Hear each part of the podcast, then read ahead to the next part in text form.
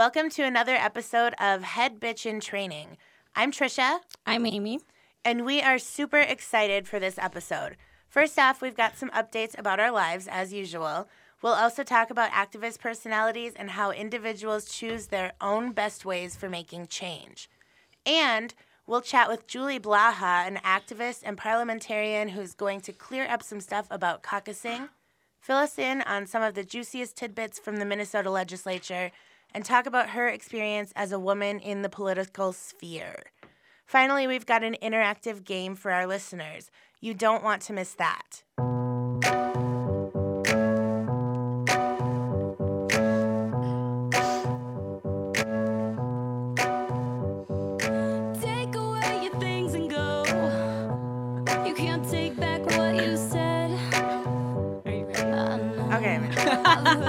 Stop dancing, Trisha. Oh, Amy told me I could pick the song. I'm not very happy with myself for telling you that you could. You're welcome. Oh, man. Okay, so Amy, you have got some major life updates to share with us. Let's start with work. I have a job. Oh, my gosh. I mean, you had a new job before. I have a new job. I have my big girl job. I have my HBIT job because it's only been 2 months. I cannot be an HBIC job yet. I think it's like HBIT and a half. Yeah, no, for sure. It's I feel like there's been some podcasts we did where I was really angsty and I was like, I just want to get my dream job. I remember talking to Marsha in particular when we spoke to her. I was like, I'm just so frustrated. Well, I mean, a year after grad school, now I have my job. So I feel like, in some ways, I was really hard on myself. And in other ways, maybe being hard on myself is why I got the job. Yeah, I mean, I think that we all struggle to find a balance between, like, setting goals for ourselves that we can achieve and, like, judging ourselves too hard and not being nice to ourselves and just being like, hey, you're doing the best you can right now. Yeah. You're going to get there someday. And I think we, you know, a lot of us are impatient when it comes to our career and, like, our life path. Yes. So. And also where I'm at right now. So, again, you know, we always talk about the imposter syndrome. So where I'm at right now is I refuse to decorate my office until I have, like, three. Every time I move it up, I'm like, after 3 solid months worth of paychecks, then I'll consider decorating my house or my office. Your house. Yeah. It took, like, a lot of time to decorate my house, but now it's my office. Yeah. Well, just in case they're like, what did we do? I mean, first of all, that's not going to happen. No. Second of all, I have gotten extremely comfortable in my office. And what's going on in there? I painted it. I have plants. I have beautiful artwork. I've rearranged multiple times. And we both went to psychics this weekend separately, but my psychic told me. Oh, we're already getting into that? Well, I just am, like, my psychic told me this weekend that I am too comfortable in my office. What? So that's something to think about. Anyways. And my psychic told me I was a nun in my previous life. Oh, my God. Which makes kind of a lot of sense in a lot of ways. A lot of ways. And in some ways not. Some ways not. But we'll get to that psychic stuff later, maybe, hopefully. Maybe, yeah. Okay, and I know you've been crushing it on the dating scene. By crushing it, mean failing miserably. I think you're being too hard on yourself. A girl cannot have it all. It really can't. Like, it's either, so now it's like, I have my career. Oh, and I needed this other thing too right away, but that's okay. My psychic told me, he goes, Amy, here's what your spirit guides are telling us. Tell us. Do you really want to be in one? Because in the previous life, you were a nun. And being a nun, that means you took a vow of helping others and put relationships was not a thing. So you got to break that, this life cycle. So you got to decide, number one, if it's what you want. Which also makes a lot of sense because I always say to everybody the first 3 months of dating is the worst for me. I hate it. For most people, it's the exact opposite. I hate it. There's nothing worse. Yeah. I hate it so much. Once, I, like, become this weirdo, awkward. Can we just get to 6 months? I'll be normal again. Oh, my God. All right. Way too much information, right? So, I mean, no, I would love to hear more. Tell us about, like, some of the juicy details that have been going on in your love life, though. So we're not going to do that. But so let's actually so recently I broke up. Okay. It was a crappy breakup. So, but no, I only let myself grieve for 48 hours. 48 hours, I figure it out, and then I'm done. Is that how you always go, or just this time? Well, when you only have relationships up to 3 months, it's a lot easier to do that. Oh, so you never even get to that 6-month point where you feel like you can relax. Then I would give myself a week to grieve. Okay. But when it's not even 3 months, it's like 2 days, buddy, and then I'm done. All right. So then that explains actually the psychic. So within the 2 days, our friend Kenza recommended the psychic, and I'm like, I got my tax money. Yes. So I'm going to get my life figured out. Bring on the psychic. and then literally he was like, I'm a psychic, and I'm in Florida, and I'm really busy because I'm at a psychic convention. Wait a minute. Is it Gary Spivey? No. Oh. Like, I'm like, psychic, Florida. This is the true story. I would die if it turned out you had gone to Gary Spivey. This is a true story. Okay. So then he's like, I'm a psychic at a psychic convention. I'm too busy. After I already paid, because I was, like, desperate. I was like, okay, I need to, like, pay online right away because I need to get this figured out. So he gracefully was like, you know, it's not going to work out this weekend, so let's plan ahead. And I thought plan ahead was like the next weekend. No, 3 weeks later, which is good because then you got a better headspace. Right. And then you weren't, like, he called me on the phone. And here's the thing, like, if you have ever, I've never had this experience before. So, yes, I'm sure majority of people out there would be like, this entire thing sounds bullshit, which, you know what? It doesn't matter because if you got peace of mind after it, then that's all matters, right? Yes. So then he called me on the phone. So he didn't even have access to see my emotions or my face or anything. Did he, like, text you first to be like, hey, I'm in a call? Yes. Or did he just send you wavelengths? No, there's texting. Okay. There's texting involved. Okay. Yeah. And, yeah, it was pretty amazing. So let's go back to my grieving period. Yeah, I want to know about this. Because I think this is really relatable to the Republican establishment right now. We're such nerds. We're like, what happens? Everything is a parallel universe. To politics. Okay, ready? Yes. All right, I'm going to go through with you what I did in 48 hours with the 7 stages of grief, what I think is probably happening with the Republican establishment right now. Okay. So this is one list, 2 things. Yeah, this is going to get really confusing. So if you're confused, stop me. Or I might just, like, go over. I'm not going to even explain what happened to me, and I'll just focus it on the Republicans. The 7 stages of grief for Amy and the Republicans. Okay. So the first one's confusion. Mm-hmm. Okay. So when I am confused, instead of expressing my emotions directly, I use emojis, right? Always. So the confusing emoji guy was basically like, what's happening? What's going on? I don't know what's happening. So I think that when it comes to Republicans, their confusion stage was Jeb Bush's donors. Mm-hmm. You know, just like a confusion of, like, let's pile all our money into Jeb. And why didn't his logo work, right? Jeb. Explanation point. You've chose the wrong emoji, Jeb. Yeah. Like, we did talk about that. It should have been this guy. I wish that our listeners could see, like, we're doing the hand gestures for the emojis. The shoulders up. The shoulders shruggy guy. That should have been Jeb. Or the unicorn.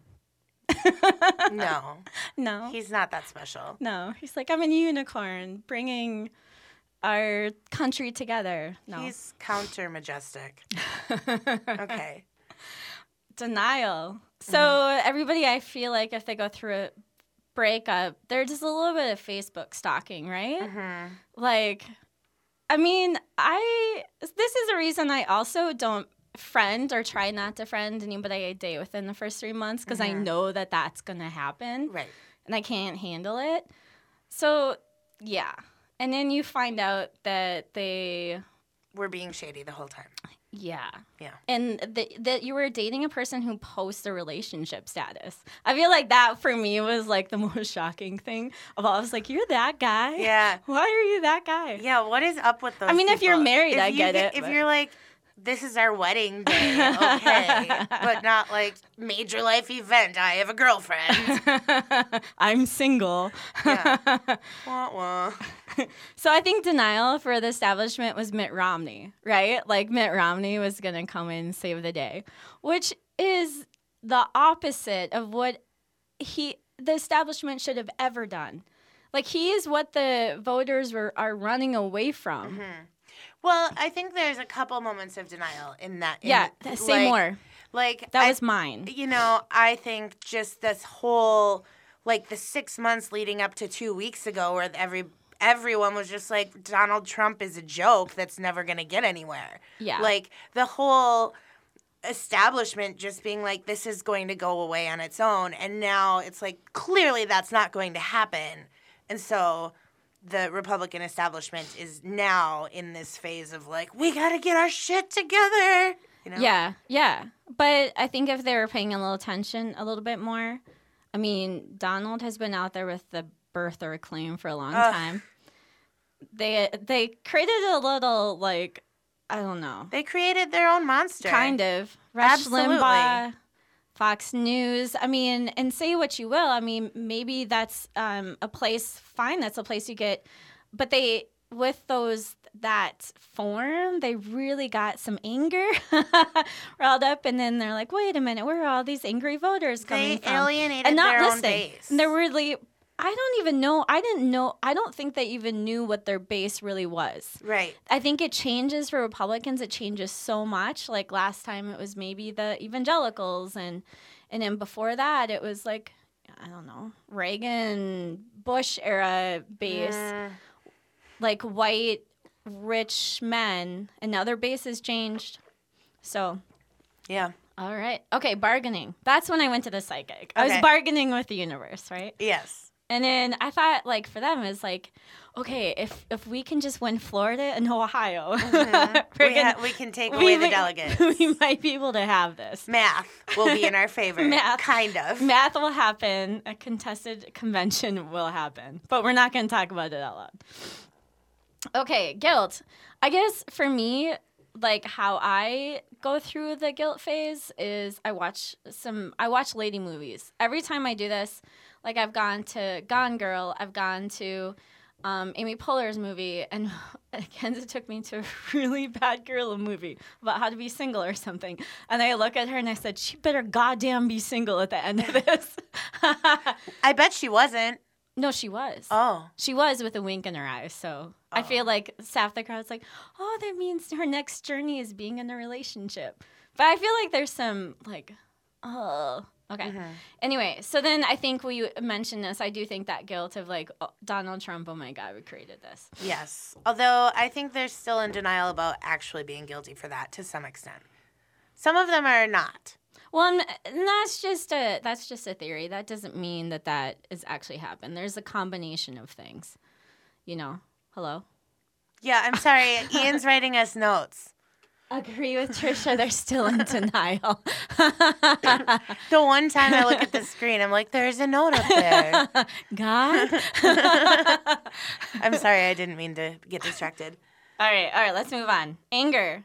I always listen to a lot of loud music or Fleetwood Mac. Okay, which I did. Okay, to me, Fleetwood Mac and anger feelings don't necessarily like. Silver Springs? That's so sad. I know, but I'm in the 48 hours of grief. I know, but you're in the anger zone, girl. Yeah, I know. Well, yeah. Okay. What's the anger for? Okay. So, I mean, the penis jokes came out. Yes. Yeah. Oh, my God. The trolls with the penis costumes is the best. Do you want to explain that? You can't just say that without explaining. It's the best. It's so genius. There's these, like, anti-Trumpers who have bought, like, every giant penis costume on the internet. Yeah. And are going to his rallies dressed as penises with Donald Trump masks on. But the Rubio penis jokes and the Donald Trump penis jokes started the penis costumes. Yes, And this is the anger. This is what happens when dudes run for president. All right, depression. So I'm just going to leave that there. All right. Maybe when bros run for president. I've been going through a lot of cookie butter, my depression phase. Oh, no one can blame me for that. No. So depression. I actually have this blank. What do you think that the Republic? I think just the overall sadness of what's going on. There's some soul searching. Yeah, I mean, on the Republican side too. I think there's a lot of hopelessness. But that's the voters. We're talking about the establishment. Right. I think they're not going to be depressed till this is over. Mm. And Donald Trump or Hillary Clinton is in the White House. Mm. No, I think not that that's an endorsement on my part on any way. I just think one of those is going to be the result, and the Republican establishment is going to be depressed then. Yeah, I think it's going to happen right after the convention, and I think they're going to be like, "Who do we vote for now? Yeah, do we start a third party? Remember, I predicted. Yes. Let's just remind everybody. I predicted that the millennials, maybe it's a little bit before millennials, we're going to pick a third-party candidate for president. Yeah. I mean, you know. Or Trump voters. Here's the thing. If Donald Trump gets the nomination, there's a huge amount of Republican voters who will not turn out, and that means that the Republican establishment also loses a ton of local and state races because those voters won't be going. Yeah. So, I mean, in some ways, like, as much as I don't particularly care for the third-party situation because it would really be, like, it would be more of an establishment Republican than Donald Trump in that case. Like, it's a really smart move for them. Yeah. Because at least they wouldn't lose all of those seats. Yeah. So... Is it too late, Ian? Do you know if it's too late to have a third-party candidate now? They wouldn't be on a lot of ballots at this point. Okay. You can always write in anyone. Okay. Mm-hmm. So if we get Twitter out and Paul Ryan, everybody tweets Paul Ryan. Oh, God. Who, by the way, would be worse than any of these people. Yeah. But true. He could pull the Trump, and he could pull... That's the only person I can think that could pull that party together right now. Maybe. I don't know. Ugh, sickening. Okay. Last one, acceptance. Well, I mean, you move on. Yeah. Yeah. After the psychic tells you, here's what you're doing wrong, then you're ready to go on another dating site. And you did, right? Yeah. Well, yeah. So you had kind of an epiphany, right? When you went to the psychic and you decided, yes, you do want to be in a relationship or you just want to date around. I just don't have anxiety about it. It's gone. Right. Yeah. That's awesome. For the week. Well, hey, you know, one day at a time, girlfriend. And here's what I think, like, the establishment. And I feel like this may be confusing because we're going back and forth of, like, experiences here. Mm-hmm. But I think there's going to be some acceptance if Trump gets picked as a nominee because for them to not pick him is going to be a disaster, right, for the future Republican Party. Yes. And so I think they're like, well, maybe we get to have a voice in the vice president. I think that's going to be like, maybe. Or maybe, and this is my liberal personal opinion, maybe they'll realize they've been a bunch of assholes for the last 20 years. And their shit hasn't worked and created this monster, and they need to, like, stop being assholes. I mean, I'm not going to be that strong about it, but I think that the future voter is a lot different than they've always been used to. And I think the Democrats have to be aware of that, too. Mm-hmm. You know, that the future voter is going to be different, and there's different interests, and then a lot of that is good. Mm-hmm. Like, you know, a lot of his supporters... I mean, there's a huge racist element, which is not – that's horrible. Right. But a lot of them are very low income, and they're saying government sucks, even if they may be on government benefits or whatever. Right. Government's too much in our lives, and government sucks, and I don't have a job, and I want a job. And then, yeah, Democrats have to pay attention, too. Absolutely. So. I think there's a lot of issues within the Democratic establishment as well. Mm-hmm. Yeah. All right. So that's it. That's my. Well, that's fascinating, and I think we should put that on the blog. Just, you know, maybe put it in table form. Oh yeah. So that Yeah, let's not, because I don't want it to. Okay. Well, we'll see. Actually, let's do it for the Republicans. Yeah, we'll just do it for the Republicans and not for your personal life. Yeah, let's not do that. Okay, it's HBITpodcast.com, guys. All right. So should we talk about our aha moment, or at least my aha moment, and then I want to talk about your protest? Yes. Okay, so my aha moment, we've been, trying to figure out our own spaces in this podcast. That seems such a liberal thing to say. But in this podcast and also in our community. Right? Yeah, personal life. Yeah. And I've had this moment where I was like, this is a really activist election, and I don't think that I'm very comfortable. All of a sudden I was like, did I wake up one day being conservative? Because why am I not feeling like this activism, right? Mm-hmm. Well, that's not so true. What is true is that I'm more of a why can I never, whenever I think about it? A pragmatist? Pragmatist, yes. I was like, whenever I think about that word, who defines me, I cannot say it out loud. It's a funny word. It's a funny word. So I'm more of a liberal pragmatist, I would say, and more comfortable in this governing, or more comfortable in this policy, which makes sense because now I work for a government, but it's more I'm on the ground, that is the space I'm in. Right. And then there's also activism. And both, I think we need to get to the point and say both are not wrong and both are don't. So right now this campaign cycle is very activist heavy, right? And so then sometimes I feel when I'm questioning things, it's oh, you must be voting for the opposite person. And it's no, I just like to govern, and I like to do policy work, and I want to know. Right, you're more about being sort of behind the scenes and making systems or changing systems versus being out on the street. And and I will never...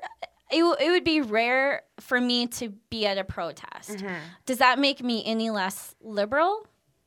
Does that – I don't think so. Right. You know what I mean? Or is it less valuable? Right. And so then when you see – Obama is a great example. Obama was a great politician when he was campaigning. Mm-hmm. He pulled in more of the activists, right? So he was able to do this. And then people got surprised when he was president. They're all these things he said, now he's in the middle. No, he just governs. Mm-hmm. That's what you have to do when you're governing. Right. And so I think people are surprised at that. So what I want you to do is talk about your protest because as a form of activism.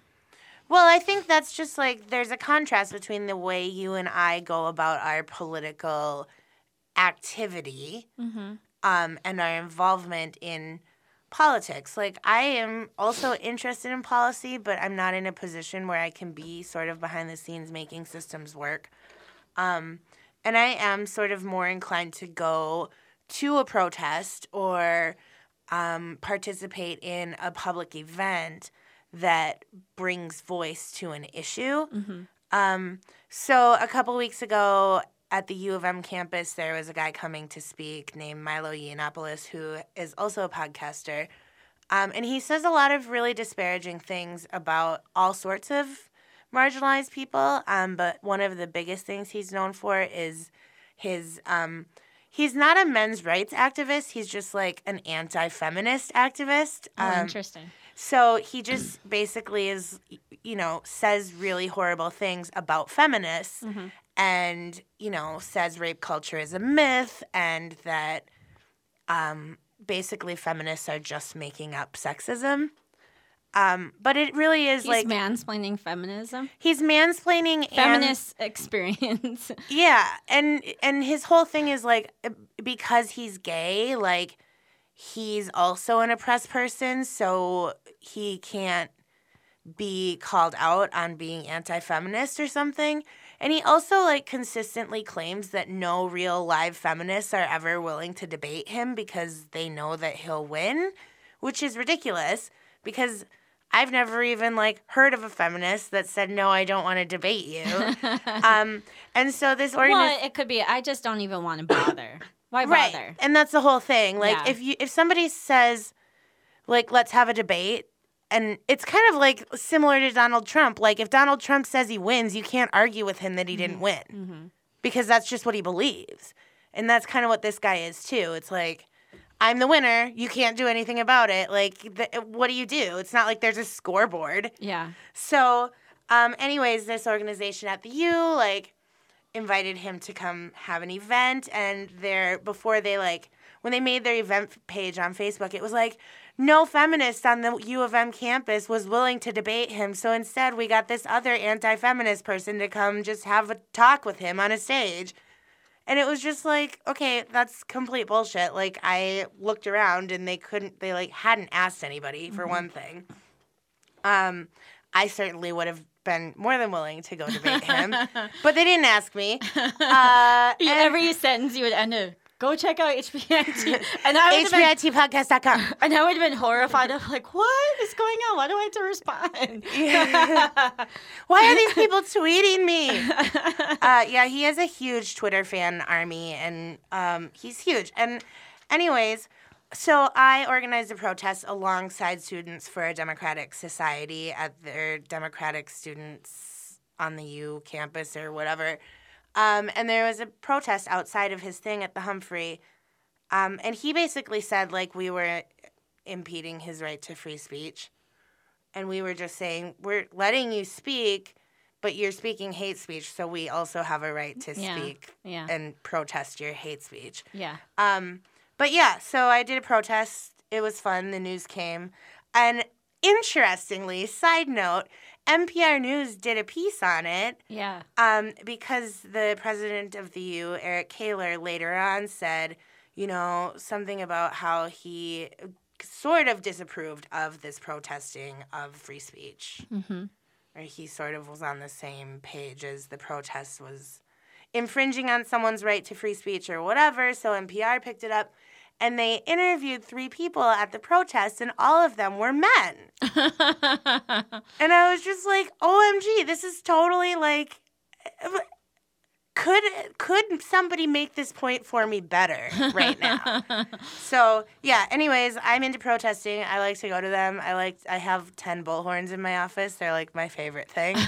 And, some people are active in different ways. That's all. Yeah, and I like to find articles, and I like to share them with people, and right. I like to. But behind the scenes, if somebody is saying stuff that I know is like not right, have I ever not shut somebody down or tried to? Mm-mm. Yeah, I've never not done that. I think that's the other thing too. If I'm talking one-on-one or in a small group, I'm definitely not gonna hold back. It's just that let's get to this place where I don't know. All right. Are we ready? Oh, yeah. I think Julie's on the phone. Hi. Hey, Julie. Hi.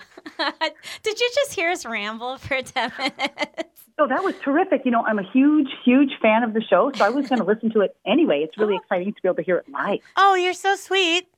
We're huge, huge fans of Julie Blaha. We are. Oh, goodness. All right. Well, I had to thank Julie, first of all, because I, very last minute, I was texting Trisha this couple days ago. I'm like, oh, my God, why haven't we asked Julie to be on the podcast yet? So thank you for short notice. Yeah, totally. And are you, in D.C. right now? Yes. I have some meetings with the American Federation of Teachers this weekend, and so I came out early to play tourist a couple of days and hang out here. So it's the weather's beautiful, but you don't need to know about that. I don't want to. I don't want to rub that in. Well, it was so cold. We kind of do want to know. It was really cold and windy here today, so I'm glad you're not. I'm glad you got to miss out on it. Yes. All right, Julie, can you let us know and the listeners know a little bit about your background? Sure. Right now, I'm between titles, and so it's kind of an interesting time to talk about. To be on this show right now. But right now, I teach sixth grade math and science in the Anoka-Hennepin District. I started in politics when I was 14. Wow. I got a job doing telemarketing for the DFL. I got to call people at dinner time and ask them for money. And I survey them. And since I was 14, that was amazing. I thought, this is great work. Mm-hmm. This is fun. This is exciting. I didn't know any better. So I got probably the worst job out of the way right away. Nice. Politics. And then I went on. I'm a past president of the National Organization for Women of Minnesota. Spent a year in that role during the Monica Lewinsky years. Oh, that must have been really interesting. The very first thing I got to talk about in the media was Paula Jones and Bill Clinton. That was a fascinating way to start a public role.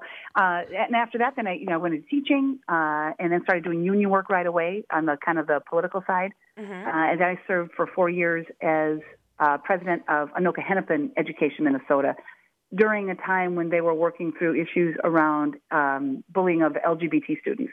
Oh. And that's probably where that was probably the biggest thing that most people had heard about that happened during that time. That was so. Did you have is Anoka High School in that district? Yeah, Anoka. Yeah, that's and it's my high school. Mm-hmm. I graduated from that high school. It's this kind of fascinating school. We had the largest. It was kind of the center of the largest bullying lawsuit in U.S. history. It also is home to. Garrison Keillor graduated from Anoka Senior High, but then so did Gretchen Carlson, and Michelle Bachmann. So it's just a really odd place to live. Wow. And so currently, I did a couple terms there. Now I still do union work on boards and things like that. But it's kind of interesting to be, have a leadership position and then not have it, and still work to. And still work to still get things done after you've had the big title. And so it's kind of a fascinating time for me right now to think about, am I too wedded to my title? Am I too, what really constitutes influence and opportunity for organizing? And or is it just the title, or, what do you do after the title? Mm. So can we ask, what you're kind of looking forward to doing? I don't know yet. See, that's the thing. I'm not entirely sure. I'm kind of open right now. I love teaching. I really, really love it. So it was great to have been in a leadership position and then go back and live with all the decisions that you were part of. Mm. And I think if any leader has a chance to do that, go, make a bunch of policy, put together contracts, do that work, and then go back and live with it on the ground, right in the front lines, rank and file kind of a thing. Yeah. It really puts a perspective on, I'm really glad we worked hard on this one part of QComp and this other thing I thought was a big deal. Oh, that didn't turn out to do anything. No one cares about that. It was kind of humbling, and it's just really kind of illuminating. Yeah, and to go back and go back with a new perspective. And I would imagine it's just really rewarding to experience that you actually created change in that sphere. Oh yeah, that's been good. That it was a difficult time, but it is good to finally see some progress. I think that's the real reason I think I have to do this work. I think if you're teaching and you see all the challenges that you're facing, if you don't take action, you're going to fall to despair pretty quickly. Right. I think you have to. That idea that action is the antidote to despair. If you don't take action, you don't see the progress, and I think you give up and you leave the profession. And we're having a lot of problems with that in teaching, where people are leaving the profession. And so I think that being active and seeing that you can make change and we can make things better, I think that's one of the ways we can keep people in the profession and improve education in general too. It seems like, and we were just talking about trying to figure out being an activist or governing. It seems like you're going back and forth in those different roles, and it's really, I don't know. Talk about that, I guess. I'm just having this aha moment. I was listening to that. That was great. That was this great idea that, and I don't think it's one or the other. Especially if you're in a leadership position, then you have to decide. Okay, when do we do policy? When do we collaborate? And when do we? And then when do we protest? And especially when you're putting together contracts and union work, right? You have to both, take strong positions, and you have to maintain these relationships. Because you can protest, you can go on strike, you can do all that. But at the end of the day, you have to come to a contract. You have to come to an agreement. Mm-hmm. And I think that's one difference that I actually why I love union work is because you can't live only in the activist, kind of in a protest world, I should say, not just activists, but in a protest world. And you can't just live in a policy world. You have to be able to go between the two and use them when they make sense. Right. Teachers are generally not people who like to go out and protest. If we were into that, we would have, might have chosen other kinds of fields. We're often they're kind of a quiet group, kind of wanted to stay in, and they focused on their students. So when a teacher does take that step and protest, it has huge power because everyone knows this is hard for them. This is not the way they normally operate. So it has this incredible impact. And I think there's what's great about that balance is that protests can have even a bigger impact because it's something that they know is a real sacrifice and a real effort to do. And then when you can, you know, leverage that, then that when you go in to negotiate, okay, people take you more seriously, you get to raise that voice to the place where teachers get on even footing with people with more power. Right. And so that's a great opportunity. But it's fun to be able to go back and forth between the two. Mm-hmm, mm-hmm. Totally. So to be honest, I actually don't enjoy protesting. I don't like, I've held that bullhorn and I've said stuff through it, but I don't cheer well. I can't do it. I look stupid. I don't know. Even I could carry a sign. I'd show up at all of them, but I am really hoping that no one makes me do a chant because I'm just bad at it. It can feel super awkward. I'm the biggest, I protect. If anybody's going to protest, I am totally about stopping traffic. Like I'm going to be the one who say no, absolutely. Putting up the barricade? No, but no, I want, like, if that's what they need to do because they need to get attention, I'm the first one to tell people who are complaining about it, no, absolutely, that was a brilliant maneuver. Mm-hmm. Like that's great. Mm-hmm. So I will protect the right to protest.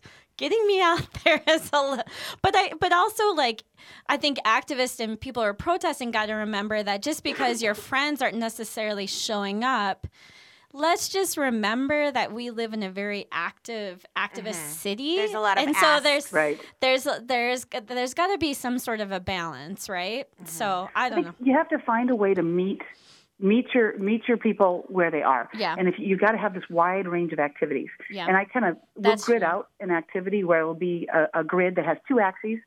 I'm a math teacher, I had to get what? And one axis is time, how much time you have, and the other axis is assertiveness. Yep. If you don't have a lot of time and you're not particularly assertive, you can come and stuff envelopes for a bit and go. Yeah. If you're very active and very assertive, you got a lot of time and very assertive, well, then you can take a leadership position maybe. Yeah. No time, very, very assertive, then you're going to, we'll help you write a letter to the editor that goes in because your name will be on it. That's real assertive, but doesn't take much time. That's genius. So I think that everybody needs to have that and kind of meet people where they are. Maybe move them along so they can move toward that leadership thing, but if you only have high assertive, high time activities, you're not going to have anybody involved. Yeah. If it's, you got to be able to have a diverse group of engagement. Yeah. And I think that owning that and just being ready for those of us who I'll go buy the bullhorn. I can buy the bullhorn. I'll do the expense reports. That'll be great. But then you need to hold it. You can talk to it. Yeah. That would be great. So when you've been in leadership positions, as a woman, have you had, what other rewards have come out of that? What other struggles have you had in your experience without naming names? Like Marsha did one time. How about Rudy, remember? I'll tell you, I've gone from a place where people literally patted me on the head, which, and in a progressive event, it's just been shocking. I've had somebody say, well, we've had probably too many, we've had a lot of women, I was running for a leadership position.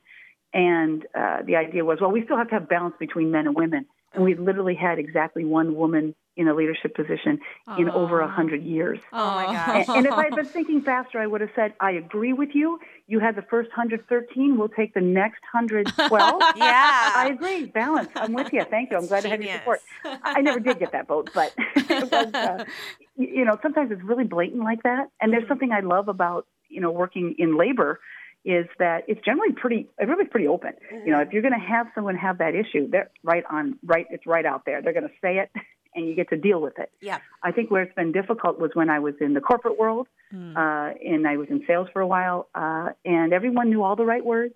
Everyone was sweet about it, but they actually had the power to make the sexism happen and really affect you. That was tougher. I'll take it laid out on the table so we can just deal with it any day over people with power saying all the pretty words and then sticking it to you on the other end. Right.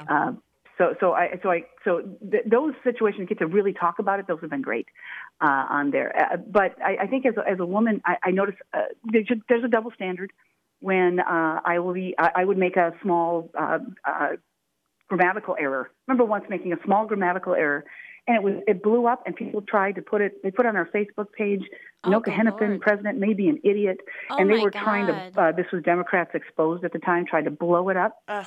Yet I see a man make just a horribly written piece, and they say, "Oh, it's folksy." Yeah, it's folksy. It's just, and that's frustrating. It just shows that how real he is. And I call that out, saying, "Yeah, you wouldn't never let me get away with this. Don't let him get away with it." Yeah, and I see that huge double standard for just work quality between men and women. And then just how often we call out mistakes. Yeah. And so I think women sometimes then overcompensate and have to feel like, I've got to look smart. I spend all my time trying to be smart and be organized and be prepared.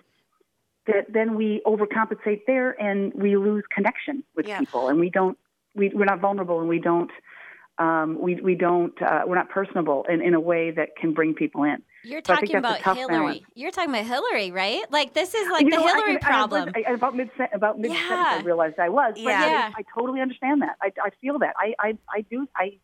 When I'm having my most self-conscious days, I'm all wonky and cold, and I miss out. Yep. Yeah, I feel like when people think that she's coming across not trustworthy, cold. I think it's because she's very analytical, and she's like thinking about like what should I say next, because we're constantly having to prove to be the smartest, best person in the room. Yeah. Where when you have somebody like Donald Trump is like, I can say whatever I want, and nobody is paying attention. And I get to be up on the stage because I get to say whatever I want. Yeah. Like there's no exactly. Yeah. And that's so frustrating. And that was, but at the same time, if you're always in that, I can't make a mistake mode. Yeah. And I think then we are that way with each other. When I was a new president, I remember, people talking, especially as women, we're talking about our big stuff. But I was lucky enough that then there was a place where we could privately get together and share our mistakes. So I didn't feel like I was doing a bad job. Right. You just need to, we can all talk big, and show the great things we're doing publicly. But there's got to be at least a private space where we're honest with each other about things that are difficult, or women start to feel like they're the only ones that make mistakes, and they quit. Yeah. So I think we have to have those vulnerable spaces, or nobody's going to take these jobs. Nobody's going to they're going to feel like they're too hard to do, and they're not. And we can make mistakes and you recover for them. Probably my best time as a president is after the first contract. I'd been president during the bargaining, and it was, people hated it. They hated it. And I just got blasted. I misread the group entirely. I went for a quick settlement over equality, and they were furious. Luckily, I was with, Mary Catherine Ricker, who was the president of St. Paul when all the bad mail came in. And she talked me down. She kept me from going nuts. I had midnight calls to Denise Specht, our state president, and they helped me through that. But I had to sit down and realize our problem was that I misread them because I'd left them out. Oh. And to own the fact that it wasn't just the district sticking it to us, which would have been a very convenient way to go, we looked at ourselves and said, you know what, we believe that our members would have made the same choices had they been in the room for bargaining, but they weren't, and we shouldn't be so arrogant to think that. So we said, hey, we're going to invite you in. So we went to an open bargaining structure where it was anybody could come, which is part of state law, but we made sure we publicized that and made it a space that our members could easily attend. And we would have 100 members in the room while we bargained, and it changed everything. Yeah. And it was the best thing to have to sit down and acknowledge, okay, we screwed this up. We're going to own it, and we're going to use that as our platform to move forward. And I think it was important, but it's hard. It's really humbling. And when you know that mistakes have high stakes for women, to own your mistakes so that you can build off of that is that's a challenge. Right. And Hillary, you can see when she is the most liked is when she's most vulnerable usually, and then people come around to her. It's hard because I feel like if you are so vulnerable, I get to the point where I'm like apologizing for myself all the time. Yeah. So there's like a balance, right? Like I want to be vulnerable, and I know I'm overcompensating, but then I'm saying sorry all the time. Well, I think that this all comes down to sort of like finding our authenticity and like accepting where we mess up, but also still striving to do our best, right? Just owning that mistake and just laying it out, saying this is what happened, and this was a mistake. You don't have to apologize for that because that's going to happen. Yeah. I think as a teacher, one of the signs I have up in my classroom to help my students realize that they have to try difficult things is, it says, you know, I've got all these quotes. I've got like a Beyonce quote, and I've got, you know, Harriet Tubman. I've got some great quotes all around there. And then I have mine that says, if you don't make mistakes, I'm out of a job.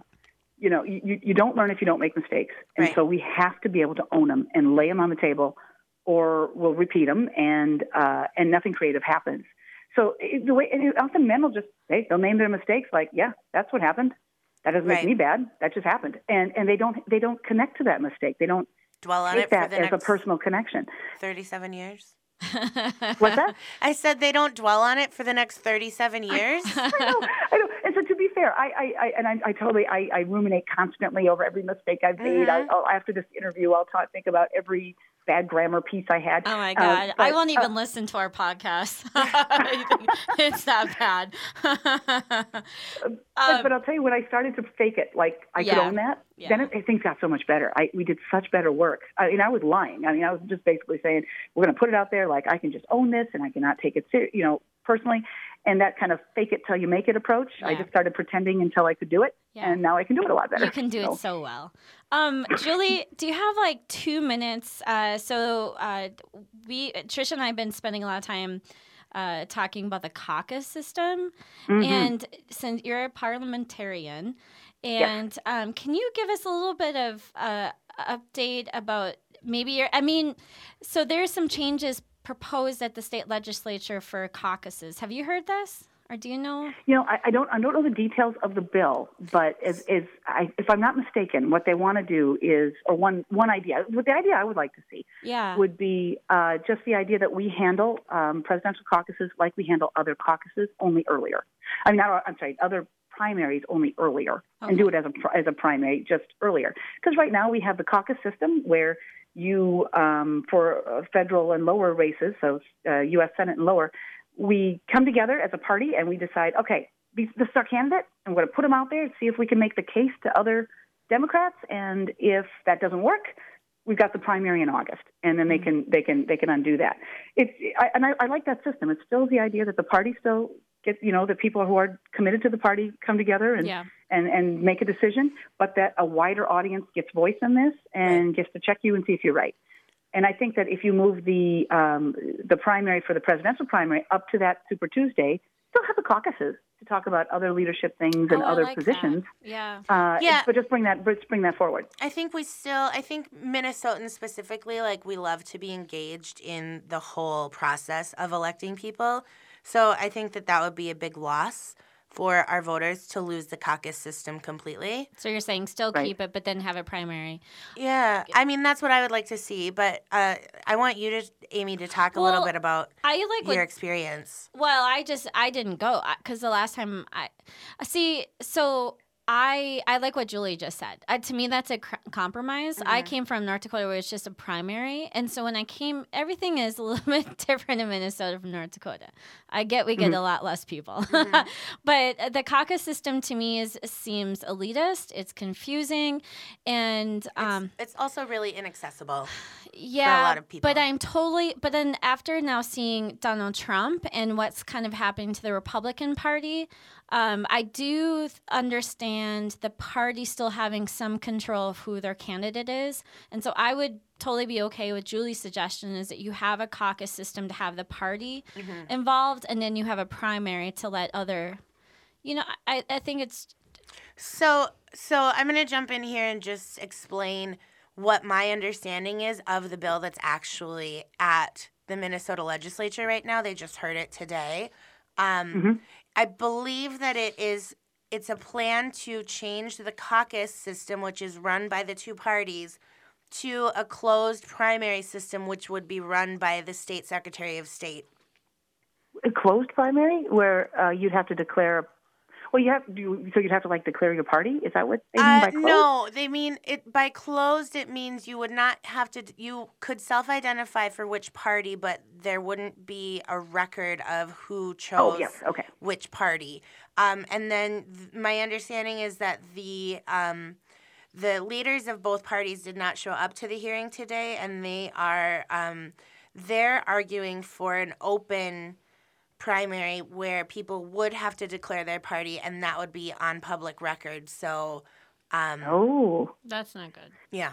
I like what we have now. You know, you hear people who say, you know, where I work or because of my family, I really can't declare this.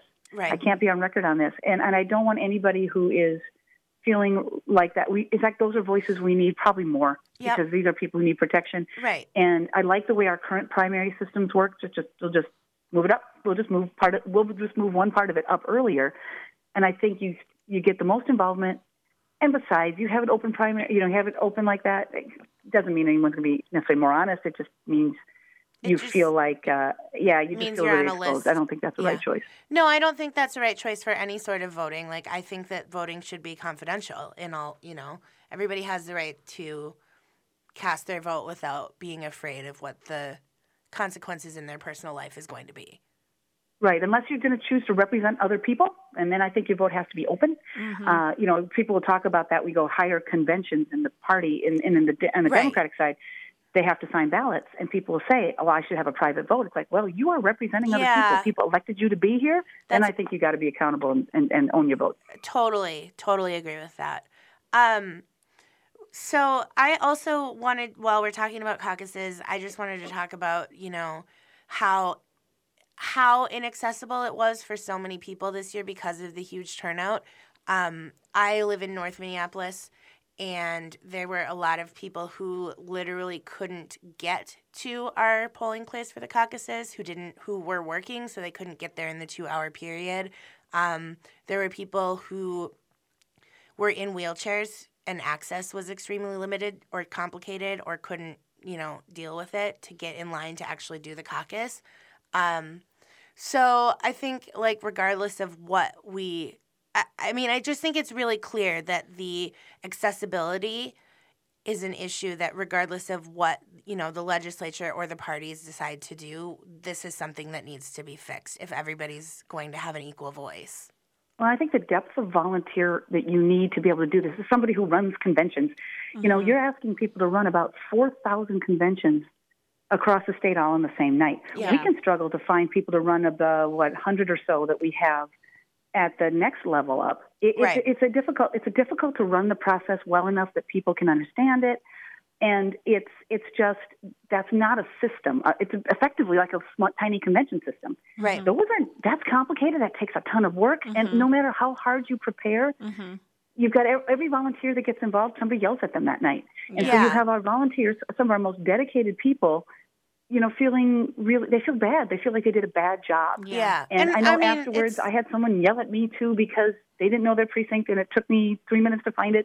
But it's just, here are these people who really put a ton of effort into it, and we then spend the next month trashing everything they did. Yeah. And I think that that's something where we'll drive out some of our more senior and more active, or I should say our most active and maybe our longest acting volunteers, because we kind of trash them for weeks after this happens in a situation where it's like, wow, you would have had to put 40, 50 hours of planning into it. You would have had about 10 people per precinct putting about 40 hours into it to do it right. Right. People just don't have that time. And that's just I don't think that's a feasible system to do all in one night. You're just making me think how I'm panicked now. We got to address this somehow because you're right. Volunteers in Minnesota are seniors, mm-hmm. huge portion of them. Totally. And, I don't know how – is the Secretary of State office? But then that's – So – and they came out with the Secretary of State did an initial numbers count to see how much it would cost to switch the caucus from party-run to state-run. Mm-hmm. And the you know, preliminary numbers is $4 to $6 million to do a statewide primary that was run by the state instead of the. You know, you're the first people I've heard that have discussed this on the news so far. I'll count you as news. The first people that mentioned cost. I haven't heard everybody. People are not talking about cost on this, and I don't. You know, in a state context, that's not a huge cost. In a statewide context, no, it's not. Now you. Yeah. But we're also looking at, you know, Ian, our producer, just sent us a note that says, should we start paying people to help us make these tiny conventions, if you will, more accessible and more. It's hard when it's partisan. God, right. That's gonna.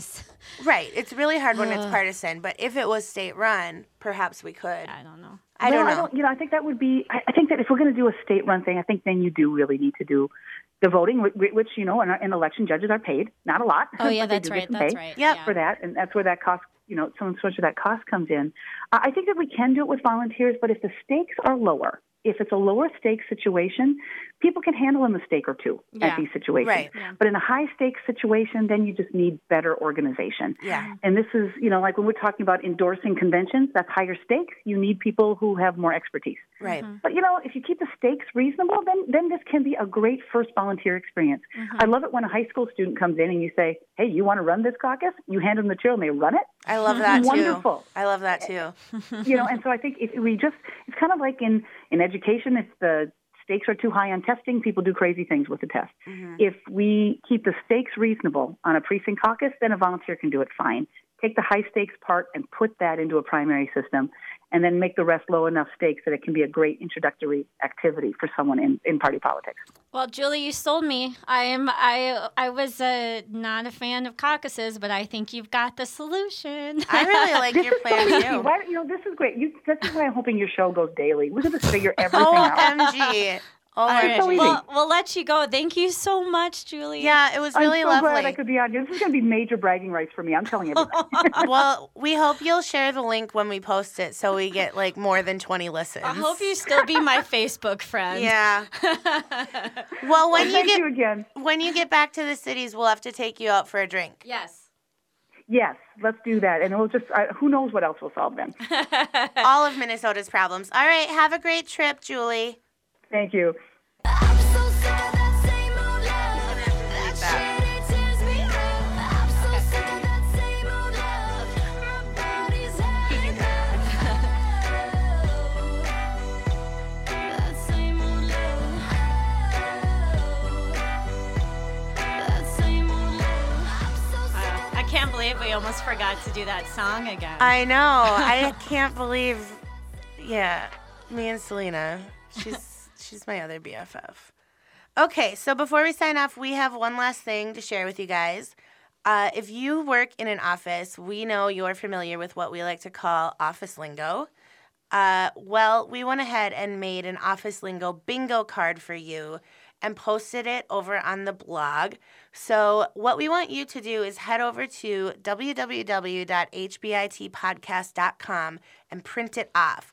We will then buy a drink and do a mini episode with the first listener who sends us a photo of their winning bingo card. If you're in Moorhead, we'll still try to figure it out. We will come to you. By the way, you can get in touch with us and send us that picture of your Office Lingo bingo card, cute outfits, or your favorite cocktail on a ton of social media platforms. Follow us on Twitter and Facebook at HBIT Podcast. Send us an email at hbitpodcast@gmail.com. We also are on Snapchat, so hit us up on there. I did not know we're on Snapchat. I read that. I was like, really? Yeah, I registered it right away, but we've only done one snap. But we need some people to be snapping with, so let's start it. One last thing. If you enjoyed this episode of Head Bitchin' Training, it would mean a lot to us if you'd go leave us a review on iTunes. Thank you so much for listening. Until next time, don't do anything we wouldn't do. I'm so sad.